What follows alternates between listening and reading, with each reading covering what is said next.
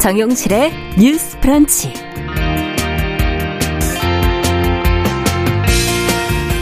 안녕하십니까 정용실입니다. 요즘 반려인구 천만 시대라는 말 많이 들으셨죠? 반려동물 키우는 분들이 정말 많습니다. 아, 반려동물은 가족이라는 인식이 커지게 되면서 동물 판매 문제, 유기동물 보호에 관한 사회적 고민도 함께 커지고 있습니다. 아, 그래서 오늘 주간 똑똑똑에서 이 시대 반려동물과 사람의 관계, 또 달라져야 될 문화와 제도 같이 한번 이야기 나눠보겠습니다.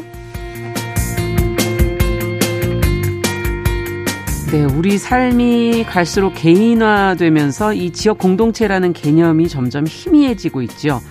이런 가운데 지역 도서관, 책 관련 동아리를 중심으로 주민들의 사연도 듣고 책을 통해서 또 마음도 나누는 새로운 시도가 관심을 모으고 있습니다. 바로 서울 강동구의 동심 우체통. 자, 얼마 전에는 이곳에 모인 사연이 에세이집으로 출간이 되기도 했는데요. 이 작업을 진행한 독서 동아리 동네북의 윤수혜 대표 오늘 초대석에서 만나보도록 하겠습니다. 자, 10월 14일 금요일 정용실의 뉴스 브런치 문을 엽니다.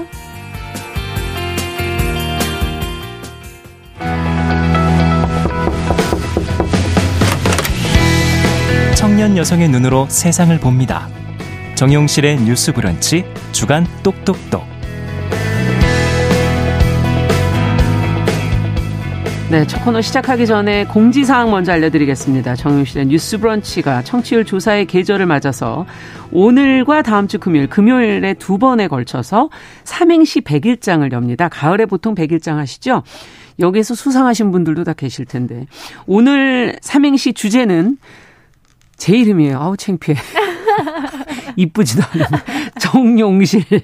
네. 정영실이라고 쓰시면 안 됩니다. 탈락입니다. 정용실입니다.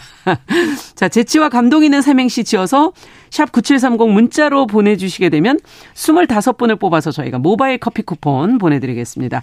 짧은 문자 50원, 사진 첨부나 긴 문자 100원이 부과됩니다. 자, 당첨자는 오늘 방송이 끝나고 저희가 오후에 프로그램 홈페이지 게시판에 25분을 발표를 하도록 하겠습니다. 많이 참여해 주시기 바랍니다. 자, 그러면 주간 똑똑똑 시작을 해보죠. 지금 옆에서 웃고 계셨어요. 제 이름을 얘기할 때. 자, 개건원래 이진성 편집장 어서 오세요. 안녕하세요. 한번 삼행시 지어보시겠어요? 나중에 참여하도록 하겠습니다. 네, 어려워요. 제가 네. 중간이 용자여가지고 네. 이게 어려워요. 어... 정자 뭐 하시기 좀 편하고 네. 실자도 뭐 많은데 음... 용자 많지 않잖아요. 익명으로 한번 참여해 보겠습니다. 이상한 거 보내지 마시고요. 자, 그리고 청소년 페미니스트 네트워크 위티의 최유경 활동가 오늘은 전화로 만나볼게요. 안녕하세요. 네, 안녕하세요. 네. 자, 오늘 두 분과 함께 반려동물의 의미 그리고 관련 문화, 제도 얘기를 좀 해볼까 하는데요.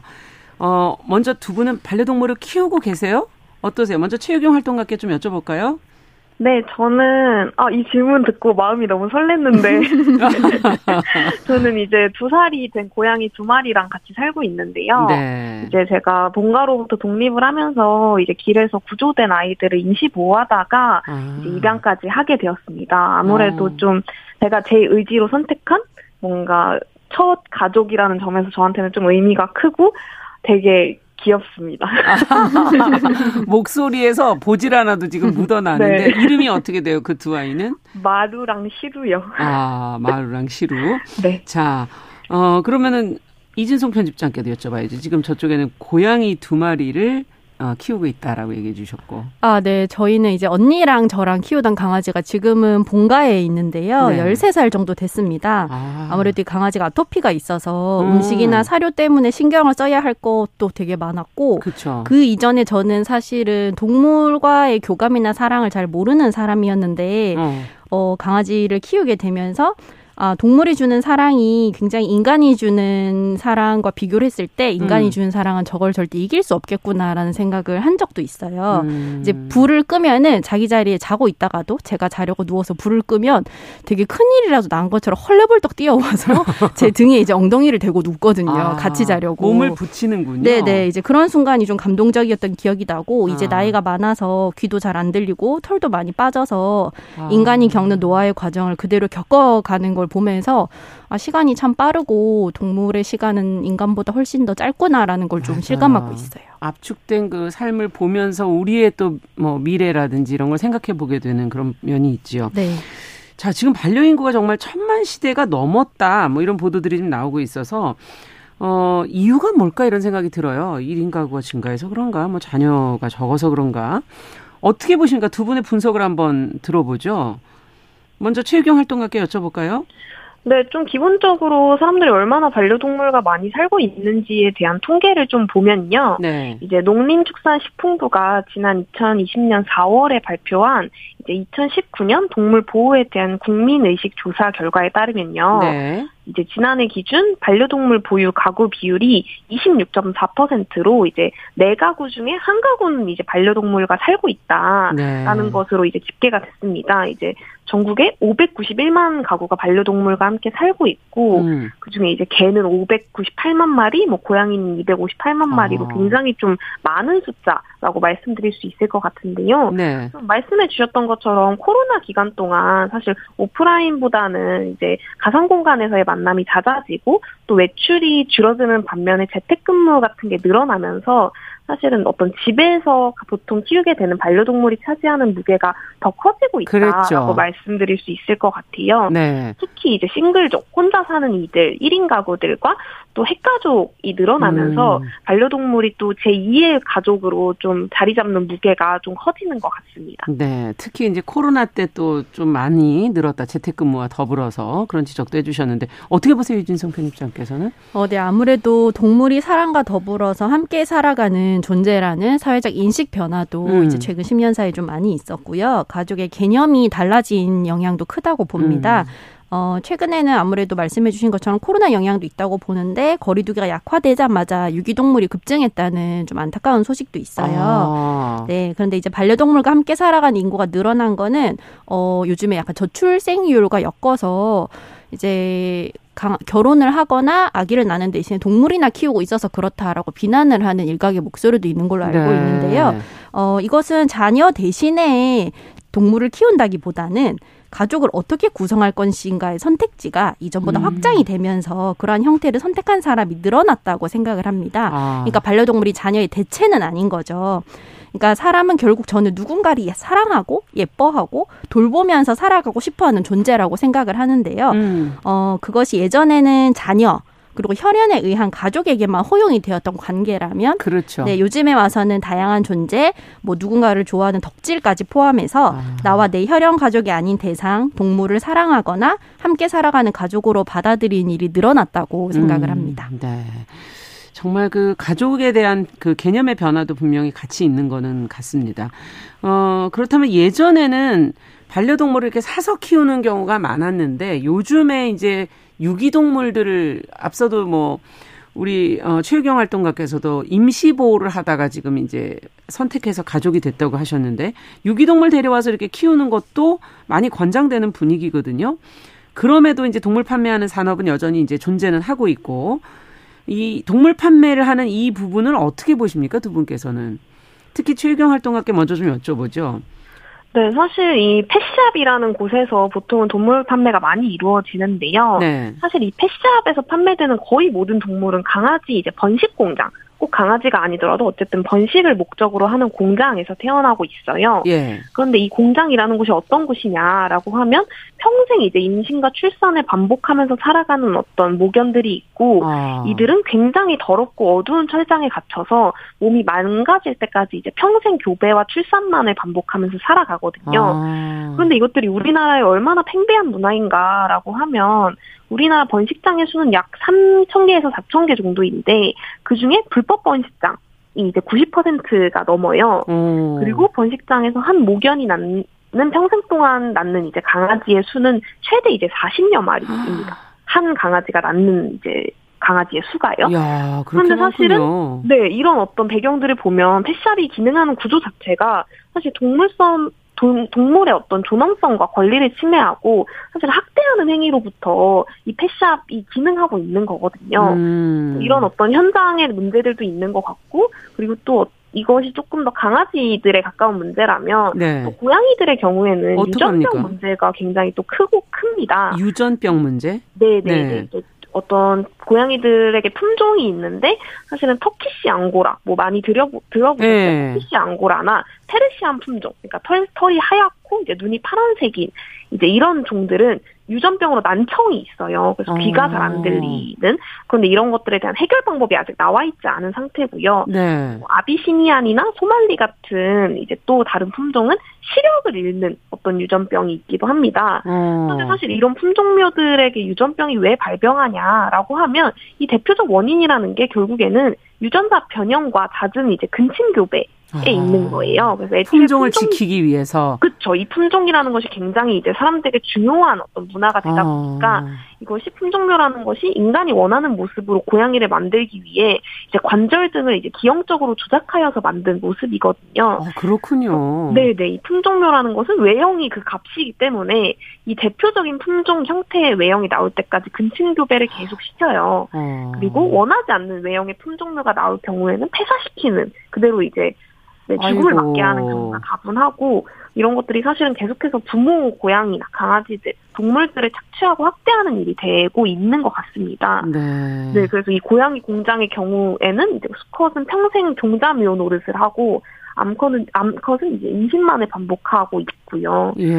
가정 분양의 경우도 있기는 하지만 집안에서 교배를 진행하기 때문에 사실 어떤 실상인지 확인하기가 더욱 어려운 경우가 그것도 많습니다. 어렵다. 네네. 아. 그래서 요거에 관련해서는 다른 나라들도 굉장히 좀 이런 것 들에 대한 문제의식을 느끼고 이제 규제를 진행하고 있는데요. 예. 네, 지난 수년간 이제 미국에서는 50개가 넘는 시에서 번식업장에서 태어난 개, 고양이를 이제 펫샵에서 판매하는 행위를 법적으로 금지시키고 있어요. 어. 그리고 이제 프랑스는 2024년부터 이제 이 펫숍에 반려동물 판매를 금지하는 법안을 통과시켰고요. 예. 이것은 도로에서 들여다 보이도록 우리가 이제 펫숍 같은 데 지나가면 이제 예, 도로에서 예, 밖에서 보이잖아요. 네, 아내가. 강아지들이 이렇게 보이잖아요. 조그만 예. 강아지들. 이런 것들을 전시하는 행위조차 사실은 금지하고 있 는 거예요. 금지하게 된 거고요. 아. 사지 말고 입양하라라는 어떤 굉장히 좀 대표적이고 우리가 많이 들어봤을 슬로건은 음. 사실 이런 어떤 학대나 착취의 현장으로부터 기반되어 있다라는 음. 점을 우리가 좀 기억해야 할 필요가 있다고 느낍니다. 네, 아, 저는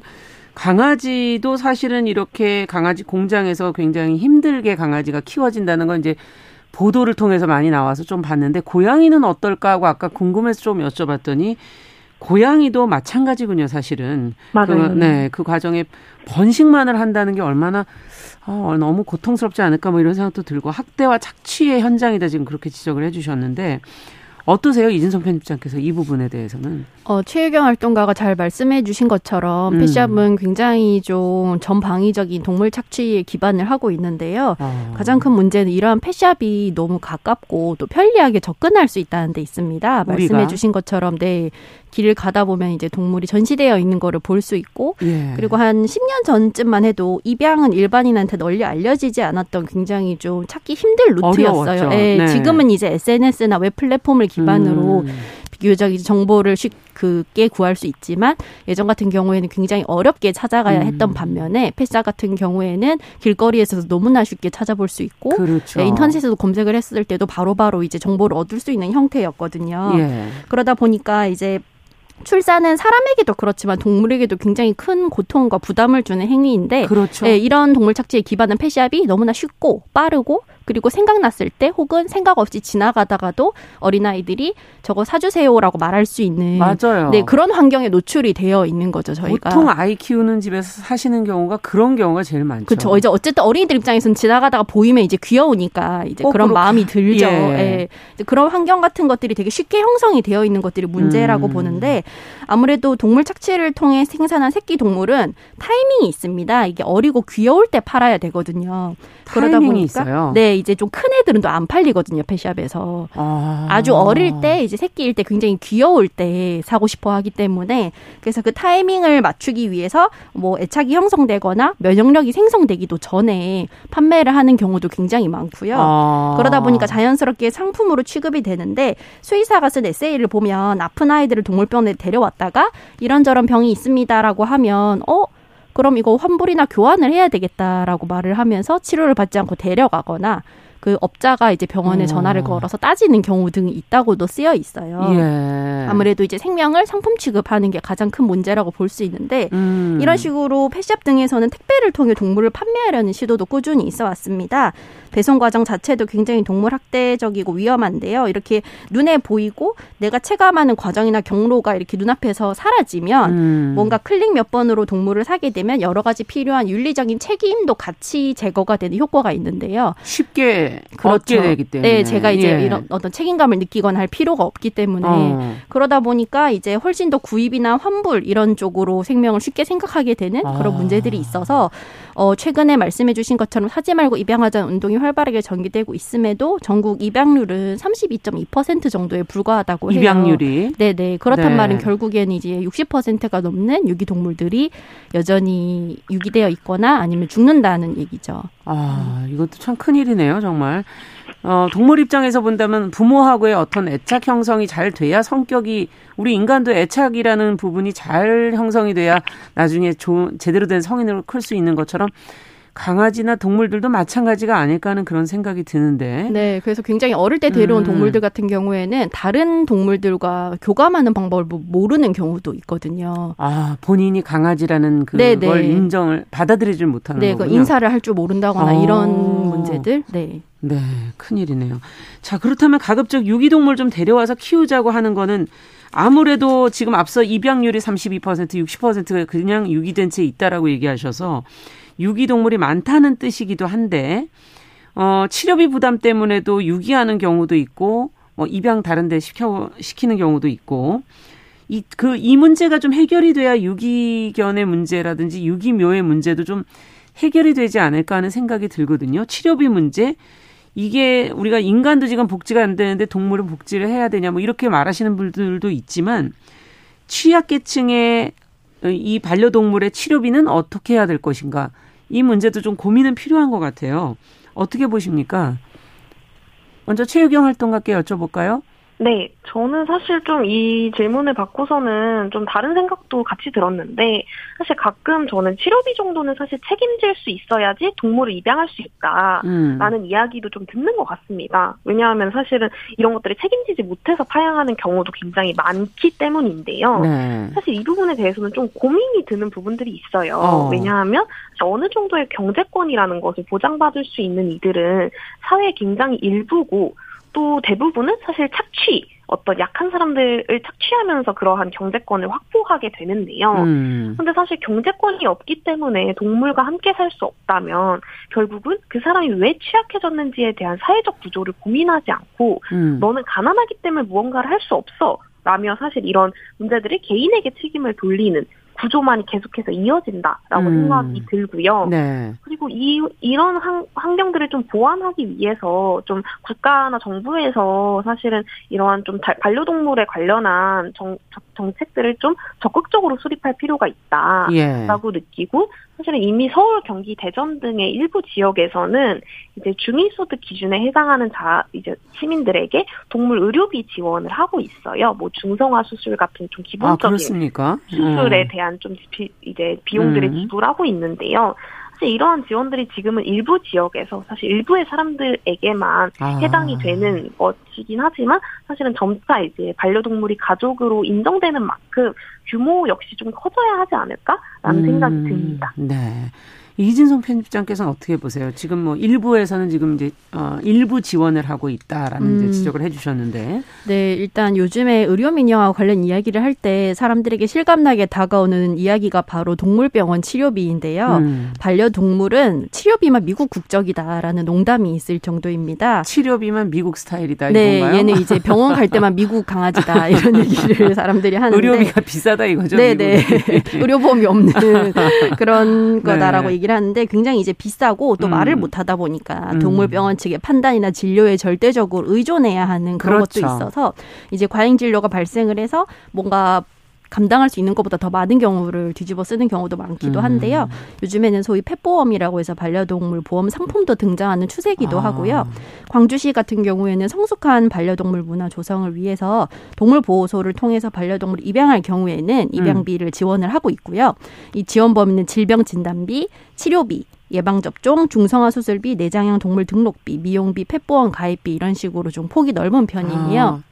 광주시에서 입양비와 더불어 이제 치료비라든지 이런 것들을 같이 지원해 주는 거군요. 네네. 네. 그래서 이제 혹은 이제 서울에서 하는 우리 동네 동물병원 사업 같은 경우에도 취약계층의 반려동물 지원 사업인데 어. 이런 것들을 통해서 취약형 활동가가 말씀하신 것처럼 꼭 이제 경제적으로 능력이 완전히 있는 사람만 음. 가족을 구성할 수 있는 권리가 있는 게 아니기 그 아니죠. 네 사실은. 그런 거기 네. 때문에 좀더 넓게 생각하면은 동물에게는 이런 혜택을 주면 안 된다라는 것도 사실은 동차별적인 생각이기도 음. 하거든요. 인간은 지구에서 인간 혼자만 살아가는 것이 아니고 그렇죠. 사회의 많은 것들이 또 동물의 착취나 혹은 음. 의존에 기반을 하고 있기 때문에 이런 점에 대해서 좀 더 폭넓게 생각을 하면서 뭔가 함께 고민해 나가고 음. 공공적으로 책임질 수 있는 부분이 있으면 좋겠다라는 생각을 합니다. 네, 지금 지자체별로 시도하고 있는 데들이 있으니까 이제 그런 걸 한번 좀 지켜보면서 어, 다른 것도 어떻게 해야 될지 고민이 좀 필요하다. 어, 사회적으로 지금 이 동물육이 학대에 대해서 경각심이 전보다는 커진 거는 사실인데 아직 그 뭐 동물 구조라든지 보호 뭐 입양 이거를 하, 고 있는 거는 공공이라기보다는 좀 민간이나 음. 아니면 개인들이 좀 하고 있는 것 같거든요. 어떻게 보세요? 이 문제도 좀 개선이 필요한 거 아닙니까? 이진성 편집장님. 네, 아무래도 네. 지역에서 하는 공공동물보호소 같은 경우에는 공간과 인력이 제한이 되어 있다 보니까 공고가 나고 일정 시간이 지나도 입양이 되지 않으면 안락사를 하게 됩니다. 아. 사실상 이제 보호소라기보다는 시양부라고도 볼 수 있는데요. 예. 이런 실정이다 보니까 개인 구조자나 민간 단체들이 그야말로 사비와 노력을 갈아서 유기동물 구조와 입양을 감당하는 상황입니다. 아. 그래도 당연히 여기에는 한계가 있을 수밖에 없는데요. 비용과 그렇죠. 운영 문제, 뭐 구조자들의 정신적인 스트레스 이런 음. 것들도 있고 또 민간 비영리 단체 같은 경우에는 지원을 받으면서도 제대로 동물을 돌보지 않거나 오히려 방치 학대하는 경우도 그런 많고요. 문제도 안락사를 막 시키는 경우도 있어서 그렇죠. 이제 동물권 보호 단체 같은 네. 경우에는 구조 행위를 생중계하면서 후원금을 모금하기도 했지만 나중에 알고 보니까 이제 무분별하게 음. 구조를 해서 그러니까 구조 행위 자체가 후원금을 위한 행위였던 음. 거죠. 무분별한 구조를 통해서 결국에는 그렇게 구조한 동물들을 책임지지 못하고 안락사하는 일도 있었는데 있었는데요. 결국에는 개인의 선의에 기댄 후원으로 민간으로 해결하는 거는 위험하고 한계가 있다는 것이 네. 지금의 가장 큰 문제 상황이고 공공의 영역에서 같이 좀 협력을 해서 해결해야 될 음. 문제라고 봅니다. 최유경 활동가께서 이 부분은 어떻게 보세요? 네, 사실은 좀 계속해서 개인이 저도 이제 트위터 같은 데서 보면 트위터나 SNS에 보면 계속해서 개인이 이제 어떤 입금 등을 좀 요구하고 음. 그런 것들이 또 어떤 횡령 문제로 이어지는 경우도 있거든요. 음. 근데 사실은 이것이 어떤 개인의 문제냐라고 했을 때 그것이 아니라 유기나 학대에 대한 어떤 사회적인 인식 같은 것들이 너무 부족하고 음. 그럴 때 좀 이러한 어떤 개인이 구조하는 것들 계속해서 좀 늘어날 수밖에 없는 데다가 음. 이런 것들에 대해서 정부나 국가가 계속해서 동물을 어떤 소유하는 어떤 소유물로서만 여겼을 때좀 네. 이제 거시적으로 이런 문제들이 지속해서 해결될 수 없다라고 느끼는 부분들이 있는 것 같습니다. 네. 자, 끝으로 그러면 어떤 점이 좀 달라지면 좋을까요? 반려동물과 인간이 함께 살아가기 위해서는? 어, 우선 반려동물이 있을 경우에는 동, 그 집을 구하기 힘들거나 음. 출입하기 힘든 공간이 있는 것들은 저는 넓게 보면 노키즈존처럼 아동 거부 업소처럼 많은 기준이 비장애인 성인에 맞춰 있어서 발생하는 문제라고 생각을 해요. 예. 이 부분에 대해 서 좀 시민사회를 함께 살아가고 그리고 지구를 좀 함께 공유하는 생명체 음. 입장에서 음. 좀더 윤리적인 고민이 필요하지 않나라고 생각을 합니다. 네. 최유경 활동가께서도 네, 사실 우리가 가족이나 평, 함께 평생 살 사람을 이제 결정할 때 음. 굉장히 가볍게 한순간에 귀엽고 예쁘다고 결정하지는 않잖아요. 그렇죠. 그럴 때 반려동물 역시 우리의 평생을 함께하는 가족이라는 생각과 함께 음. 충분한 고민 끝에 결정할 필요가 있다라고 느낍니다. 네. 자, 오늘 주간 똑똑똑 반려동물의 의미와 관련된 문화 제도 문제, 아직은 민간에 기울어져 있는 이런 문제들을 어떻게 풀어가야 될지 같이 고민이 필요한 것 같습니다. 청소년 페미니스트 네트워크 최유경 활동가 그리고 계간홀로 이진송 편집장 두 분과 함께했습니다. 말씀 잘 들었습니다. 감사합니다. 감사합니다. 자, 정용실의 뉴스 브런치 1부 마치고 저는 잠시 후 2부에 돌아오겠습니다.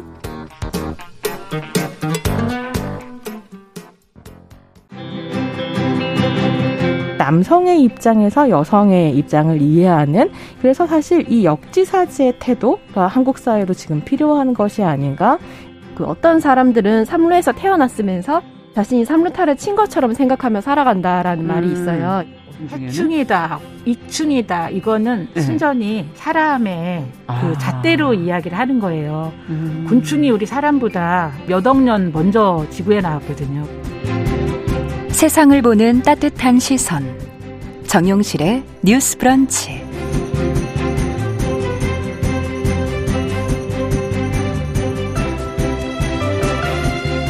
네, 정용실의 뉴스 브런치 듣고 계신 지금 시각 11시 31분입니다. 저희가 정용실의 뉴스 브런치 어, 청취율 조사 계절에 어, 가을 삼행시 100일장을 열었습니다. 삼행시 주제가 제 이름입니다. 이름 좀 이쁘게 지을걸. 제가 짓는 게 아니지 참 정용실 어, 이 세 글자로 삼행시 지어주시면 되겠고요. 샵 9730 문자로 보내주시면 25분을 선정해서 저희가 모바일 커피 쿠폰을 보내드리도록 하겠습니다. 아, 제가 얼핏 보니까 9182번님께서 정용실, 정, 정용실의 뉴스 브런치, 용, 용인에서 너무 잘 듣고 있어요. 실, 실내외를 가리지 않고 항상 청취합니다. 아 감사합니다. 네. 용자가 또 용인으로 이렇게 쓰일 수 있다는 걸. 어쨌든 방송 끝나고 저희가 오후에 프로그램 홈페이지 게시판에 발표하도록 하겠습니다.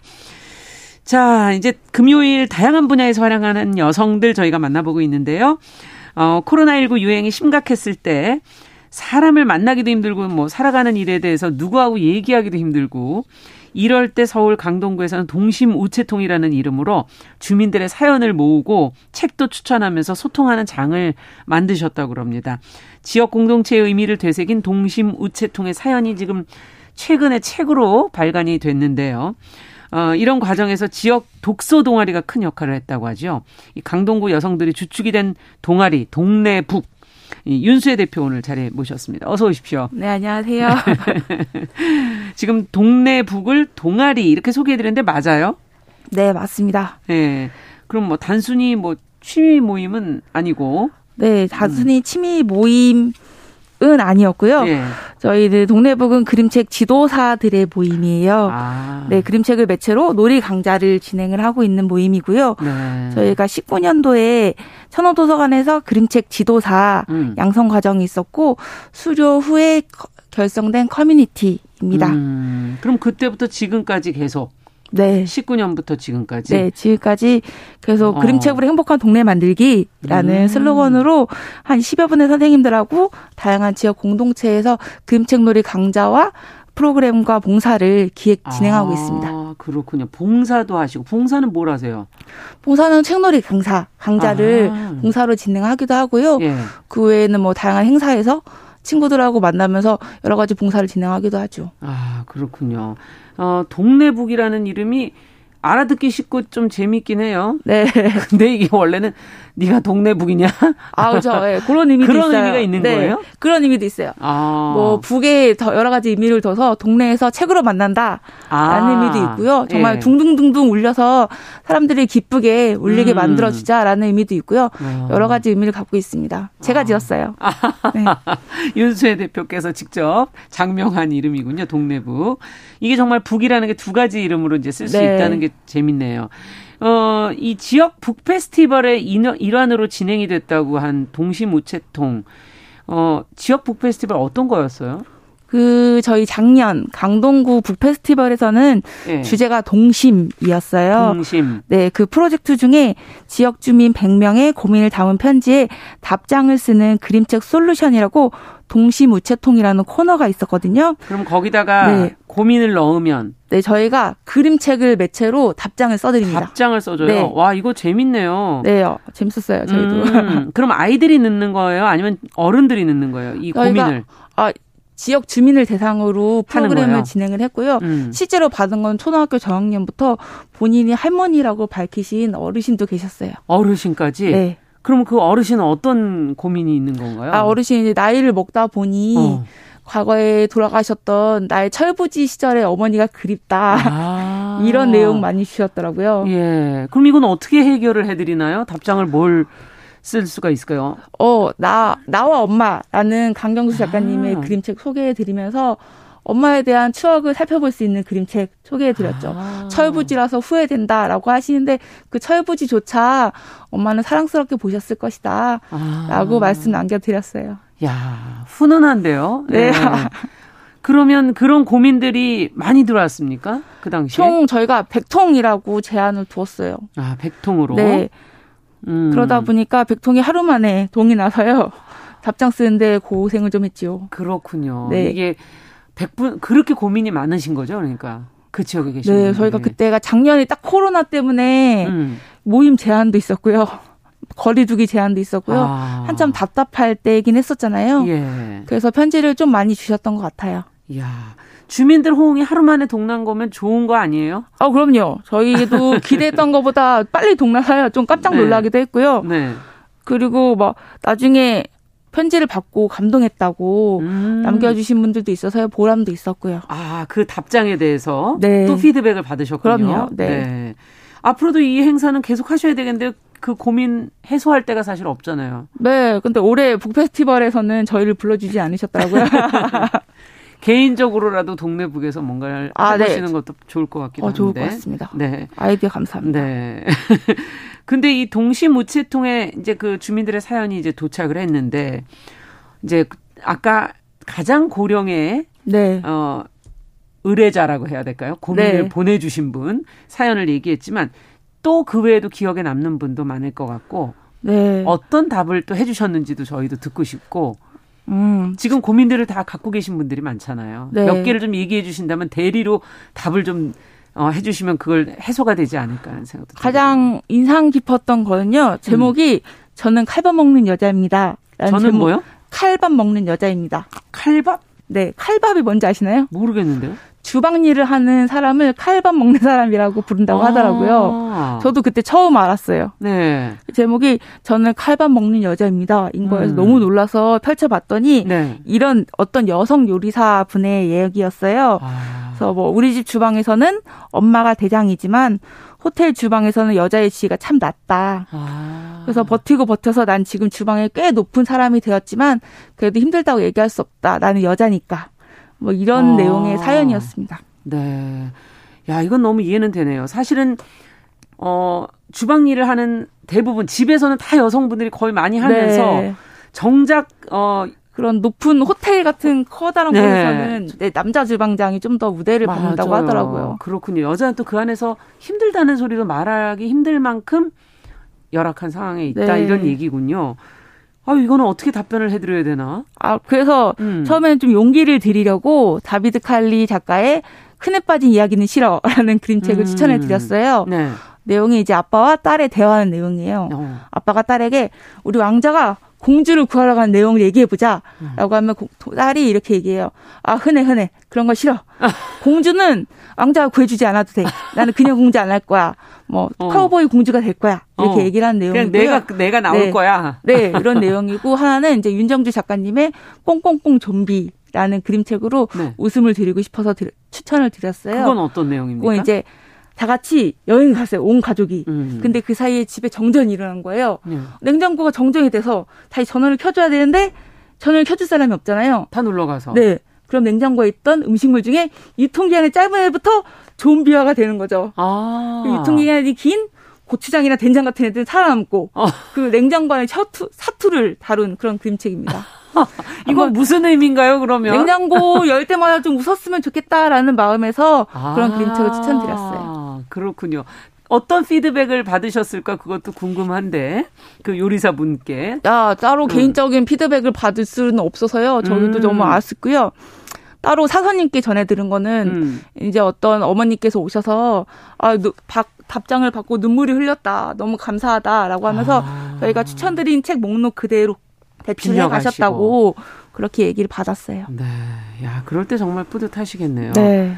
그러면 어 지금 이제 여성 요리사를 하나 얘기해 주셨으니까 어린이 얘기도 하나 좀 해 주시죠. 아, 어린이 친구는 이제 초등학교 저학년 친구랑 음. 유치부 친구 남자애랑 네. 매일 싸우는 거예요. 방 어. 하나를 두고 싸우는 청소 때문에. 아. 가지고 아 이러면 청소를 누가 먼저 해야 되는가? 남자애는 맨날 어지럽히고 누나는 맨날 치우고.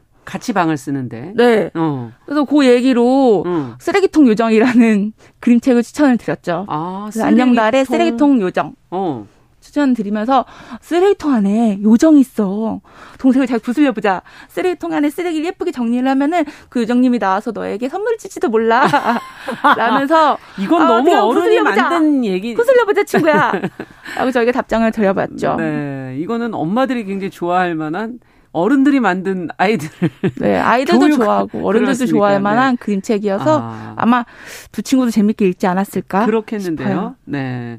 그러면 어 남성 노년의 분도 혹시 있을까요? 사연을 보내신 분. 남성 노년의 분들이요? 몇 분 중에는 남성 노년이라고 밝히신 분들은 없었고요. 아, 그럼 그냥 남성분들도 네. 남성분들 대부분 이제 아빠분들이 네. 아빠분들이 사연을 좀 많이 주셨어요. 아빠도 많이 보내셨어요. 네. 네. 그래서 뭐 네 살 아이를 키우고 있는데 아. 뭐 코로나 때문에 내가 나가지 못해서 그런지 어. 아이와 나가지 못해서 그런지 아이가 뭐 나를 때린다. 아이가 나를 때린다. 아이가 나를 때린다. 어. 이게 콩콩콩 때리는 게 아프진 않지만 어. 폭력적으로 변하는 게 아닐까? 뭐 이런 얘기들. 어. 그래서 이 아이와 자연을 접할 수 있는 방법은 무엇일까? 라고 말씀을 주셔서 음. 여러 가지 자연 그림책 중에서 조금 유치부 친구들이 좀 더 재밌게 볼 수 있는 음. 그런 그림책 위주로 소개를 시켜드렸어요. 야 그런 또 코로나 상황이니까 또 그런 고민도 있으셨군요. 네, 그렇게 네. 답을 주셨더라고요. 네, 아 정말 사연과 추천 책이 다양하고도 재미있네요. 네. 음. 어, 회원분들이 그럼 이걸 어떻게 하십니까? 책을 선정하고 이 답장을 쓰는 거를 100분이나 됐는데 네. 몇 분이 같이 어떻게 나눠서 일을 하셨어요? 아, 이거는 총 100통의 편지를 음. 저희 동네북이 다 쓰진 않았고요. 음. 천호도서관의 동네북 커뮤니티와 암사도서관의 책꽂이 커뮤니티가 50통씩 나눠서 아. 저희가 답장을 썼어요. 예. 저희가 편지 한 통에 한 4시간 정도 모여서 회의를 거쳐서 아, 답장을 아, 회의를 썼고요. 거쳐서. 네, 그때 한참 코로나 기간이었잖아요. 어. 거리두기도 있고 모임 제한도 있어서 저희가 주말에 아이를 데리고 놀이터에 모여서 대화를 나누고 야외에서 그럼요. 예. 아이를 데리고 나가야 되니까요. 그러네요. 놀이터에 모여서 어. 공원에 모여서 줌으로 회의를 정말 장시간 하면서 아. 답장을 썼던 기억이 나요. 아, 그 책이 그냥 이렇게 쉽게 쉽게 고르신 게 아니군요. 아, 그럼요. 저희 어. 10명이 머리가 모이면요. 인당 한 권씩만 추천해도 10권의 책이 나와서요. 다 또 확인해 봐야 되고. 네, 다 확인해 보고 나눠 봐야 되고 어. 선정해야 되고. 그 시간이 좀 걸렸어요. 이야, 이거 그럼 답장 언제 드린 거예요? 이 우체통에 넣으면 언제 받을 수 있는 아, 거예요? 아, 저희 보름 뒤에요. 바로 드릴 수가 없었어요. 어. 이게 바로 드리기에는 아, 취합하는 게 너무 어려워서요. 바로 음. 드릴 수는 없고 조금 취합하고 글도 예쁘게 다듬어서 예쁘게 편지를 써서 아, 그다음에 편지를 드렸습니다. 써서 네. 그렇게 해서 책을 선정해 드렸군요. 야, 이이책 추천하는 것도 참 사실 참 쉬운 일은 아닌데 적합하게 해드려야 또 좋아하시니까. 네. 어, 이 책과 관련된 동아리를 이끌면서 그 동아리에서 같이 책도 읽으시고 그러실 거 아니에요? 네. 그 안에서도 또 책을 골라서 추천해야 되는 거고, 어, 대표님께서는 원래 책과 관련된 일을 좀 하셨던 분이세요? 아니요. 저는 사실 어. 간호대를 나왔습니다. 음. 아 그렇게 안 보이시겠지만 네. 나는 간호대를 나와서요. 예. 간호사를 종사를 하고 있다가 이제 임신하면서 어. 제 입덧이 좀 심했는데 응급실에 근무하고 있었거든요. 아. 그러다 보니까 임신과 출 임신과 출산을 하면서 퇴사를 하게 되었고 음. 남편이 이제 출장이 너무 잦다 보니 음. 육아에 전념할 수밖에 없었어요. 그렇죠. 그렇게 아이를 통해서 저도 처음 그림책을 접하게 됐고 아. 이랑 같이 그림책을 읽다 보니 아이보다 제가 더 깊게 퐁당 빠져들었던 빠졌어요. 그렇게 된 계기가 되었죠. 아, 그래서 이제 도서관에 가서 네. 하고 하면서 모임을 시작하신 거군요. 네, 아무래도 네. 저희 아이가 다섯 살쯤에 그때 노키즈존이 그렇게 유행이었습니다. 아. 아이를 데리고 갈 수 있는 곳이 없는 거예요. 그러다 보니 도서관에 눈을 돌릴 수밖에 없었고요. 어. 도서관은 이제 아이들 프로그램도 많이 있고요. 어린이 소... 도서관이라고 공간을 따로 이렇게 네. 해놓은 것들도 있잖아요. 대부분 어린이실이 따로 있어요. 어린이실 있죠. 네. 네. 그리고 어린이실에서는 소리 내서 책을 읽어도 뭐라고 하지 않아죠. 네. 음. 야, 그래서 갈 곳이라고는 도서관밖에 없어요. 네. 정말 슬픈 현실인데 네. 어떻게 보면 그래도 도서관이라도 있었으니 다행이었죠. 다행이라는 네. 생각도 들기도 하고 또 그것이 좋은 인연이 돼서 아이도 책도 보고 네, 엄마도 이 책과 인연을 맺으신 것도 어찌 보면 네, 맞아요. 좋은, 네. 근데 동네북 회원 중에는 이 관련된 이 책과 관련된 데 종사하신 분들도 있으실 것 같은데. 어, 지금 저희 10여 명의 회원 중에서는 음. 없어요. 어, 전혀 없으세요? 네, 다 다른 전공과 다 다른 음. 직업을 갖고 계셨다가 지금 육아 매진하시면서 아. 이제 책놀이 지도사를 처음 경험하시는 분들이 다예요. 그렇군요. 실제로 네. 책과 관련된 분이 안 계시네요. 그러고 보니. 네, 네. 그렇군요. 자, 그러면 책은 어떻게 저희가 볼 수 있습니까? 이 책 유료로 판매를 합니까? 동 이번에 책을 어떻게 내셨습니까? 아, 저희가 판매를 하고 싶었지만 음. 독립 출판이다 보니 음. 많은 부스를 뽑지 못했고요. 네. 저희가 한 100건 안쪽으로 뽑아서 지금은 다 완판했습니다. 아, 완판해서 현재 그럼 어떻게 사셨어요? 100건을 네, 100건 사시는 분들은 사신 분들 이제 저희가 아름아름 현금 판매하면서 음. 많이 드렸고요. 음. 현재 보시려면 강동구 소재의 구립 도서관에서는 배출이 가능합니다. 강동구 네, 강동구 소재. 의 모든 구립 도서관에는 다 들어가 있으니까요. 아, 빌려 보시면 됩니다. 네, 그렇군요. 근데 이게 사연을 이제 모아서 답장을 쓴 것까지가 이제 들어가 있는 거잖아요. 네. 어떻게 출간 작업까지 생각을 하셨어요? 원래 저희가 음. 매년 우리끼리 책놀이라고 해서 음. 책놀이 관련된 이게 문집 같은 걸 조금씩 내요. 음. 근데 이번 저희 그 동시무채통 과정은 기간도 길었고 음. 드린 공도 많아서 너무 아깝다 음. 생각을 했던 거죠. 정말 아깝긴 하네요. 모여서 네. 그렇게 회의를 하시고 힘드셨는데. 네. 근데 이거를 그냥 버리자니 그렇다고 우리가 책을 낼 수 있을까? 아. 하는 의구심이 들더라고요. 예. 그때 그 서브마린 레보루션이라는 독립출판사 대표님, 강비조 대표님이 먼저 제안을 해주셨어요. 아. 출판에 의지가 있으시면은 돕겠다. 어. 라고 하셔서 출판까지 갈 수 있었죠. 그렇군요. 다 해놓고 나니까 어떠세요? 다 해놓고 나니까 뿌듯한 것도 있고요. 어. 재밌었던 것도 있고요. 아, 덕분에 이렇게 신문사도 가보고, KBS 건물도 들어와보고, 정영씨 아나운서, 님도 만나보고, 네. 재미있고요. 저희 네. 동남북, 동네북 입장에서는 음. 사실 용기를 얻었다가 가장 큰 성과인 것 같아요. 아. 뭐든지 할 수 있구나. 하면 되는구나. 네, 하면 되는구나. 어. 책을 내보겠다는 생각을 하니까 이렇게 또 되는구나. 네. 네. 야, 어쨌든 이 성과가 그 같이 하시는 모든 분들에게 용기가 됐다니까 그것도 굉장히 의미가 큰 것 같고 어, 동네북 활동을 보니까는 그 지역의 여성들과 함께 모여서 교류도 하시고 머리를 맞대며 일을 해내는 데서 오는 어떤 보람, 기쁨 이런 것도 클 것 같습니다. 앞서도 얘기해 주셨듯이 임신과 출산을 통해서 네. 그동안 하시던 일을 사실 좀 내려놓고 육아에 전념하고 계셨었는데 네. 다시 이렇게 모여서 책도 내보고 또 지도사, 독서 지도사로서의 어떤 활동 같은 것도 시작하시니까 그 전과는 좀 변화하셨는지 어떤가 이게 궁금하네요. 어, 저희 동네북 회원들 모두가 음. 자녀를 둔 엄마입니다. 그렇죠. 이제 저희의 첫 만남은 아이에게 좀 더 질 좋은 음. 그런 양질의 책놀이를 접해주기 위해서 모이긴 했지만 음. 동시무체통의 답장을 쓰면서 아이 덕분에 우리가 만나고 아이 덕분에 또 더 많은 양의 그림책과 그림책을 즐겁게 보지 않았나. 그러네요. 오히려 엄마라는 게 우리에겐 좀 더 이득이 되지 않았나? 아. 라는 생각을 하면서 얘기를 나누고 한번 웃었던 경험이 있어요. 네. 동네북 활동 전후에 변화된 그런 회원들도 계신가요? 아, 그럼요. 저희가 대표님부터 먼저 어떻게 저희가 음. 처음 강좌를 진행했을 때 음. 저희가 그때 15명이었는데 15명 모두가 아, 못 해요.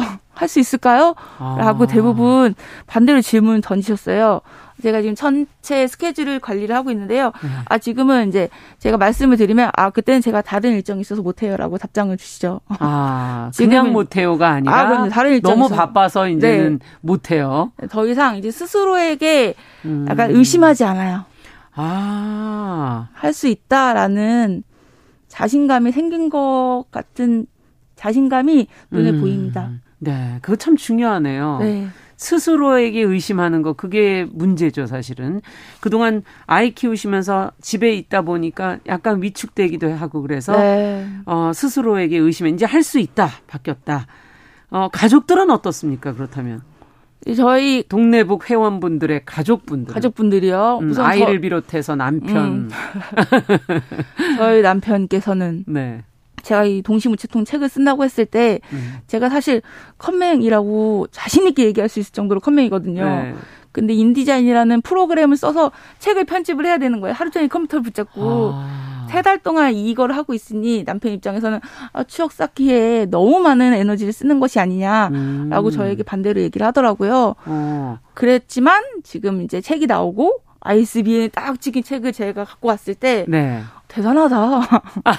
멋지다. 어. 아, 그렇게 골머리 썩더니 해내는구나. 그러니까. 하면서 저희 단체들 모임에도 왔었거든요. 그래서 아, 남편분들 오세요? 네, 오셨었어요. 어. 아, 주부들이 이렇게 모이니 무섭구나. 대단하구나.